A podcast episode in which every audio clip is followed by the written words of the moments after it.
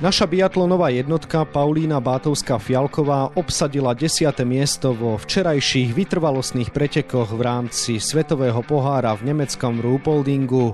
Nie len o jej výkone bude dnešný podcast denníka Šport a športovej časti aktualít Šport.sk. Príjemné počúvanie vám želá Vladimír Pančík.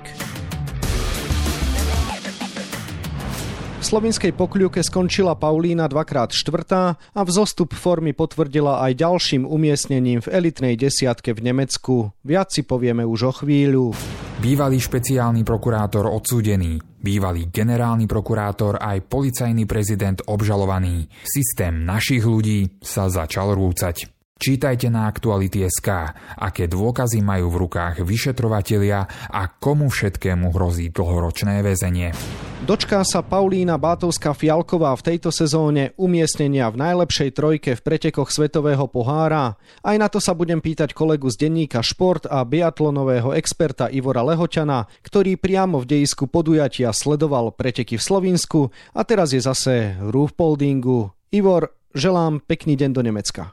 Na Slovensko z Bavorska. Ivor, ako sa ti teda pozdávali včerajšie preteky Ruhpoldingu? Jedno oko tak trošku smútilo, pretože Paulína Bátovská Fialková to mala tak povedať namierené na medalové pódium, ale zradili ju lyže. Keď si preberiem, akú má bežeckú momentálne formu a ako včera strieľala, to znamená trafila 19 terčíkov z 20. Za normálnych okolností, keby ju podržali lyže, tak je konečne na medailovom pódiu, takže ma to veľmi, veľmi mrzelo. No a aké to boli preteky z pohľadu podmienok? Podmienky boli včera dobré, pretože trať vysolili, to znamená, že zatvrdla a konečne bolo počuť takéto typické škrípanie, keď skoznice bežiek prechádzajú po tvrdom snehu a vydržala, dá sa povedať, že od začiatku až do konca. Bolo pod mrakom, bolo trošku chladnejšie ako deň predtým, keď bežali muži a mali rozbitú trať na 20 kilometrov. Takže tento raz si Nemci dali záležať na tom, aby trať vydržala, aby bola pomerne rovnaká pre všetky pretekárky. Spomenul si, že Paulína nemala dobré lyže. Ako sa to vôbec môže stať, že servisný tým nevyberie tie správne? Niekedy sa to stane. Niekedy sa to veľmi ťažko vysvetľuje. Samozrejme, servisný tím od rána sledoval predpoveď počasie, testoval lyže, ktoré zaumnil si, že podá pretekárkam, nie len teda Paulíne Bátovskej Fialkovej, ale sestrám Remeňovým na štart. Takže v dobrom úmysle sa niekedy stane chyba. Aby som to vysvetlil, nešlo ani tak o nesprávne voskovanie, ale išlo o zlý výber lyží z hľadiska štruktúry i sklzníc. Je to veľká alchymia vybrať tie správne štruktúry na daný sneh a niekedy sa to naozaj musí podariť, musia to trafiť a niekedy je to aj o šťastí. A mali dobre vytestované, no len jednoducho nesadla tá štruktúra sklzníc na tunajší tvrdý sneh a stalo sa to, čo sa stane, verím tomu, raz za sezónu. Paulína mala doteraz s výnimkou Ruhpoldingu vždy skvelé sklznice, vždy chválila servisný tím. Tento raz vo štvrtok teda nemala veľmi pochválne slova na slovenský servisný tím. Keď vezmeme do úvahy, že slovenský servisný tím teda neodviedol prvýkrát v tejto sezóne vynikajúcu prácu, tak sa 10. miesto javí asi aj ako skvelý výsledok však. Za týchto okolností určite, pretože Paulína mala 18. bežecký čas, ale bolo vidieť od úvodných metrov, že niečo nie je v poriadku s jej bežkami, pretože strácala pár sekúnd na tie superky, ktoré ešte pred týždňom v Pokljuke obiehala, teda vedela ich zdolať na trati a niečo mi tam nehralo od začiatku. Vravil som si, že v prvom okruhu po prvú streľbu to rozbehla trošku takticky, aby sa chytila na prvej streľbe, aby nemala vysokú tepovú frekvenciu, ale potom, keď sa to dialo aj v ďalších okruhoch a tých pár sekundičiek vždy stratila, tak začalo mi to byť jasné. Všetko kompenzovala výbornou streľbou, však prvé tri strelecké položky zvládla za nulu, teda všetky terčiky sklopila. Spravila jedinú chybu na poslednej streleckej položke v polohe postojačky, ale potom v cieli naozaj rozbalila celý ten problém, aký bol. Nemala som jednoducho dnes dobré štruktúry na skozniciach, tie lyže mi nešli. Toto sú doslova aj slova. Už sme spomenuli, že Paulína skončila v posledných troch pretekoch vždy v elitnej desiatke. Ako by si teda charakterizoval jej aktuálnu formu? Ja si myslím, že od začiatku sezóny je vo výbornej forme, pretože začala 8. miestom ešte v novembri, práve vo vytrvalostných pretekoch vo fínskom Kontiolahti. Tam sa ako keby nakopla, naštartovala a ide takým plynulým spôsobom, že nemá nejaké výkyvy obrovské. 6-krát už bola v elitnej svetovej desiatke, ale po novom roku, čo je nové, prišla v ešte lepšej bežeckej forme, ako mala v decembri a má naozaj prekvapila, ako tak povedia, zlietala až na trati po slovinskej Pokljuke, tej nadmorskej výške na 1300 metrov, to jej veľmi vyhovovalo. A myslím si, že ešte táto bežecká forma jej môže, môj skromný odhad, vydržať 4, 5, možno aj 6 týždňov. Spýtam sa ťa teda na rovinu, myslíš si, že sa v tejto sezóne môžeme od Paulíny dočkať pódiového umiestnenia, respektíve možno až víťazstva? Už to nechcem zakriknúť, lebo myslel som si pred vytrvalostnými pretekmi v Ruhpoldingu, že sa jej to podarí a potom vidíte tá blamáš so zlým výberom bežiek. Ale pretekov je ešte dostatok na to, aby sa to podarilo možno už v nedeľu. Ruhpoldingu v behu s hromadným štartom pre 30 najlepších. Tam si dozajista servisný tým dá väčší pozor na výber bežiek a Paulína pri tej bežeckej forme, akú má a pri muške, ktorú tu predvádza aj v Ruhpoldingu, tak si myslím, že tam bude znova ašpirovať na to medailové pódium. Nezabúdajme však, že je to súťaž pre 30 najlepších dievčat a bude tam obrovská mela na trati. Tak uvidíme, ako sa to skončí, ale tých šancí má ešte Paulína dosť v tejto sezóne. Len musí byť taký deň, že sa stretnú všetky priaznivé okolnosti a treba mať aj šťastie. To je jednoznačné. V každom prípade Paulína pôsobí ako v najlepších rokoch. Čím si vysvetľuješ, že práve teraz sa dostala do takejto obdivuhodnej formy? Že by vydajom?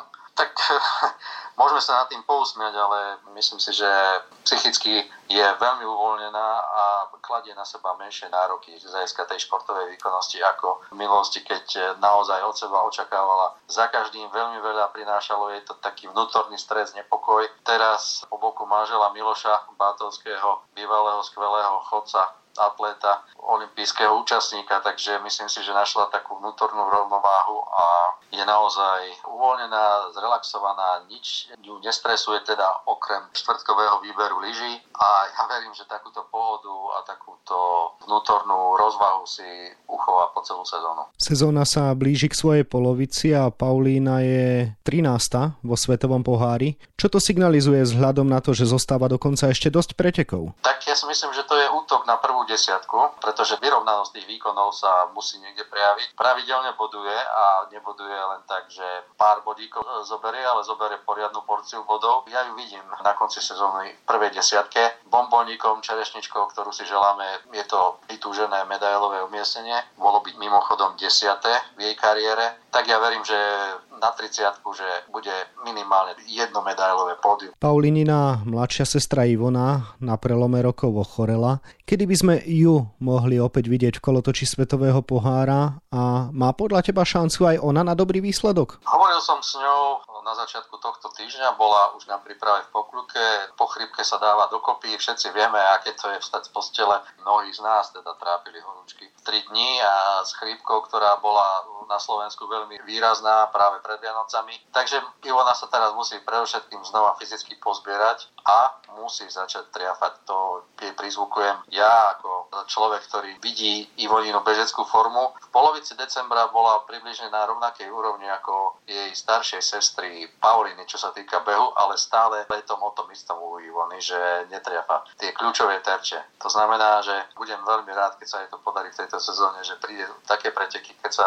zíde naozaj jej dobrý beh a dobrá streľba. Začne svetový pohár alebo vráti sa do kolotoča svetového pohára na budúci týždeň v talianskej Antholz-Anterselve. Tam sa bude ešte rozbiehať, potom prídu na rad pre ňu majstrovstvá Európy a dúfam, že okolo 10. februára by mohla mať už dobrú formu na majstrovstvá sveta v Oberhofe. Myslíš si, že Ivona má šancu sa výkonnostne Paulíne vyrovnať ešte do konca tejto sezóny? No už nie som si celkom istý, pretože tá choroba rozháže organizmus, takže rozháže celú sezónu a nezabúdajme, Paulína už má 2/4 miesta v tejto sezóne.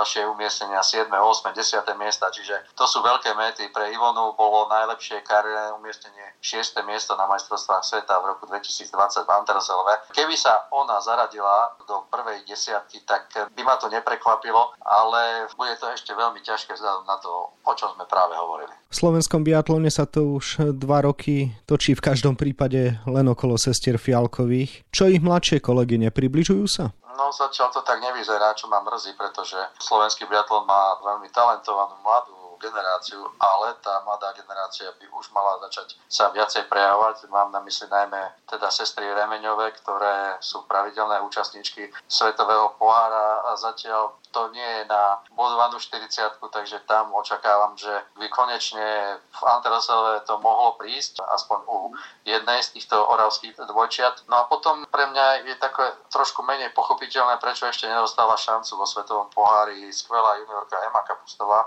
ktorá si medzi seniorkami už veľmi dobre vedie v pohári IBU, teda v druhej svetovej lige, a podľa mňa už mala dostať šancu v januárových kolách Svetového pohára a možno by sme boli veľmi prekvapení. Takže spomíname 3 mená, ktoré sú za sestrami Fialkovými. K ním by som ešte priradil Henrietu Horvátovú, ktorá sa dostáva z postcovidového syndrómu a zlomeniny ruky. Vieme, že je to juniorská vicemajsterka sveta, takže do nej treba tiež vkladať nádej. A potom sú tam ešte ďalšie talentované pretekárky ako Makovíniová, Pacerová, takže o slovenský ženský biatlon nemám obavy, ale konečne by sa mohli začať aj juniorky presadzovať medzi seniorkami. V ženskom biatlone máme na výber, ale nad mužským si ešte nezlomil palicu? Nechcel by som, ale momentálne to vyzerá veľmi smutne. Videli sme v Ruhpoldingu na štarte vytrvalostných pretekov mužov jediného Michala Šimu, aj tomu táto súťaž nevyšla. Tomáš Klenar má zdravotné problémy, to je mladík, ktorý sa zaradil do áčkárskeho týmu. Máme ešte mali sme tretieho pretekára, skúšal to v Pokluke junior Damián Cesnek a to je momentálne všetko, čo môžeme postaviť do Svetového pohára, takže v tomto som veľmi, veľmi opatrný. Nechcem byť zlým prorokom, ale myslím si, že slovenský mužský biatlon nebude v stave postaviť mužskú štafetu, teda kvarteto pretekárov na následujúce olympijské hry v Taliansku v roku 2026 a to by ma veľmi mrzelo a to by znamenalo veľkú krízu v slovenskom mužskom biatlone. Treba s tým niečo robiť. Sám neviem, že čo poradiť, či angažovať pretekára zo zahraničia, alebo čo spraviť, pretože tí juniori, ktorí prichádzajú do úvahy ako nasledovníci Michala Šimu, už 30-ročného pretekára, tak sú ešte stále mladí a nemajú výkonnosť na to, aby mohli súťažiť vo Svetovom pohári. Svetový pohár je stále len akási príprava na vrchol sezóny, čo sú februárové majstrovstvá sveta v nemeckom Oberhofe. Môžeme mať na nich medailové ambície? Ak hovoríme o medailových ambíciách, tak musíme hovoriť o Pauline Bátovskej Fialkovej. Myslím si, že pri optimálnej bežeckej výkonnosti, optimálnej mužke a dobrých rýchlych skozniciach je to možné. Paulina už niekoľkokrát atakovala medailu aj na olympijských hrách. Vieme v Pjongčangu, že tam bola v hre o medailu na majstrovstvách sveta v Estersunde v roku 2019. V podstate jeden nepresný výstrel obral o medailu. Takže táto sezóna vyzerá znova tak, že tak povedia štekli to medailové pódium na majstrovstvách sveta. By to bolo o to krajšie, bolo by to prvý raz v jej kariére na majstrovstvách sveta. Pevne verím, že v niektorých pretekoch bude minimálne bojovať o tú medailu a napokon, že to cinkne. Keď už možno nie teraz, že sa jej to párkrát nepodarilo a vyšmykla sa jej tá medaila vo Svetovom pohári, tak hádam na tom Svetovom šampionáte by to mohlo byť. Nielen v biatlone vidíme, že Svetový pohár trpí veľmi na teplé počasie. Ty krúžiš po biatlonových štadiónoch už 30 rokov a vieš teda porovnávať, aké máš z toho pocity? No zle, pretože do kufra auta si musím brať aj gumáky. A to predtým nebolo. To sme trpeli mrazom na strelniciach a vo vetre, v snežení. A teraz zabudol som si aj rukavice zobrať do Ruhpoldingu a zistím, že nebudú ani potrebné. Takže je to smutné, ten pohľad na to, že je biely úzky pás snehu. Často je to len vlastne navezená a utlačená ľadová trť z predchádzajúcej zimy alebo vyrobený umelý sneh a okolo toho je zelená tráva. Takto pre žiadneho milovníka hôr a zimných športov nie je predzvesť ničoho dobrého. Ten pocit je úplne iný a diváci nemajú z toho taký ten zážitok, ako keď vymrznú poriadne na tých biatlonových štadiónoch. No neviem, táto klimatická zmena sa začína podpisovať aj na svetovom biatlone a do budúcnosti nevidím to veľmi ružovo. Ako sa k tejto téme stavia biatlonová federácia? Ako vidia vrchní predstavitelia budúcnosť tohto športu? Ja som skončil vo Svetovej federácii v septembri, moje funkčné obdobie uplynulo po 20 rokoch a už vtedy pred rokom sme hovorili, že niečo sa deje, že treba sa pripraviť na teplé zimy, na horšie obdobia so snehom a treba rozmýšľať nad tým, že čo vlastne biatlon v danej chvíli môže robiť, pretože nie sme všemocní, organizátori nie sú všemocní, síce môžu uskladniť sneh minulej sezóny, ale čo keď bude taká zima, že sa nebude dať nastriekať sneh do zásoby, čo potom. Takže ja stále vravím, že treba sa zamýšľať aj nad jednou veľmi vážnou alternatívou a to, že sa bude bežať biatlon, že bude na kolieskových lyžiach. Znie to ako utopia, ale čo o 10 rokov, kde bude vôbec sa dať ešte behať, v akej nadmorskej výške, možno už len na 2000 metrov bude snehová pokrývka, takže v tomto smere viem, že aj noví kolegovia Medzinárodnej biatlonovej únii túto tému preberajú, zamýšľajú sa nad ňou a treba mať alternatívu B. To alternatívou B a pomaličky už aj odskúšanou sú kolieskové lyže. To znamená, biatlon na kolieskových lyžiach má svoju letnú podobu, uvidíme majstrovstvá sveta v letnom biatlone od 25. augusta v Brežne Osrblie, čo bude veľký sviatok biatlonu a tam možno príde na rad aj tá myšlienka, že naozaj čo, keď bude takýto január a budú musieť byť preteky aj počas kalendárnej zimy na kolieskových lyžiach. Takže ja nechcem toto, aby sa udialo, ale môže to byť čoskoro realita. Ivor, posledná otázka na teba. Dnes si teda v Ruhpoldingu. Čo všetko ťa tam ešte čaká pred návratom na Slovensko? Tak ja verím, že konečne, keď sa vrátili do Ruhpoldingu diváci, takže pôjdem medzi nich do centra tohto kúpeľného mesta. Sú tu rôzne atrakcie, tak ja by som si nechcel nechať ujsť typickú bavorskú klobásu s jedným pivkom a takým tým praclíkom. Takže to ma čaká, rozhodne, to si nenechám ujsť a potom uvidím, či sa nechám strhnúť tým davom fanúšikov, ktorí sú tu mimochodom z celého sveta. Je tu obrovské množstvo Nórov, takže uvidíme, oni budú oslovať dozaista úspech mužskej norskej štafety, to čo sa dá predpovedať a predpokladať veľmi reálne. Takže nechám sa trošku uniesť tou atmosférou a potom sa pripravím na nedeľné preteky s hromadným štartom, kde už verím, že Paulína Bátovská Fialková doskočí na to medailové pódium. Kiež by si mal pravdu, toľko kolega z denníka Šport a biatlonový expert Ivor Lehoťan, ktorému ďakujem za rozhovor a želám ešte pekný deň. Pekný deň aj na Slovensku. Svetovému poháru v biatlone sa viac venujeme na webe Športdeska, takisto v denníku Šport. V jeho dnešnom vydaní si môžete prečítať aj tieto témy. Na Petre Vlhovej bolo vidieť, že jej triumf chýbal a že ho veľmi chcela. Prvé víťazstvo v tejto sezóne Svetového pohára ju môže naštartovať. Tieto slová povedala v rubrike Priama reč bývalá špičková lyžiarka Veronika Zuzulová. Pre zranenie členka vynechal prvých 9 ligových zápasov tejto sezóny a ten istý členok si poranil aj počas zimnej prípravy, takže nestihne ani úvod jari. Bol to nešťastný moment, povedal útočník našej futbalovej reprezentácie a baníka Ostrava Ladislav Almáši. Dospel a dostal sa do životnej formy. Reč je o útočníkovi slovenskej hokejovej reprezentácie Markovi Daňovi, ktorý dnes patrí medzi najlepších hráčov českej extraligy. Dôkaz? Dreset Šinca zaznamenal už 20 gólov v tejto sezóne. No a na 28 stranách je toho samozrejme oveľa viac.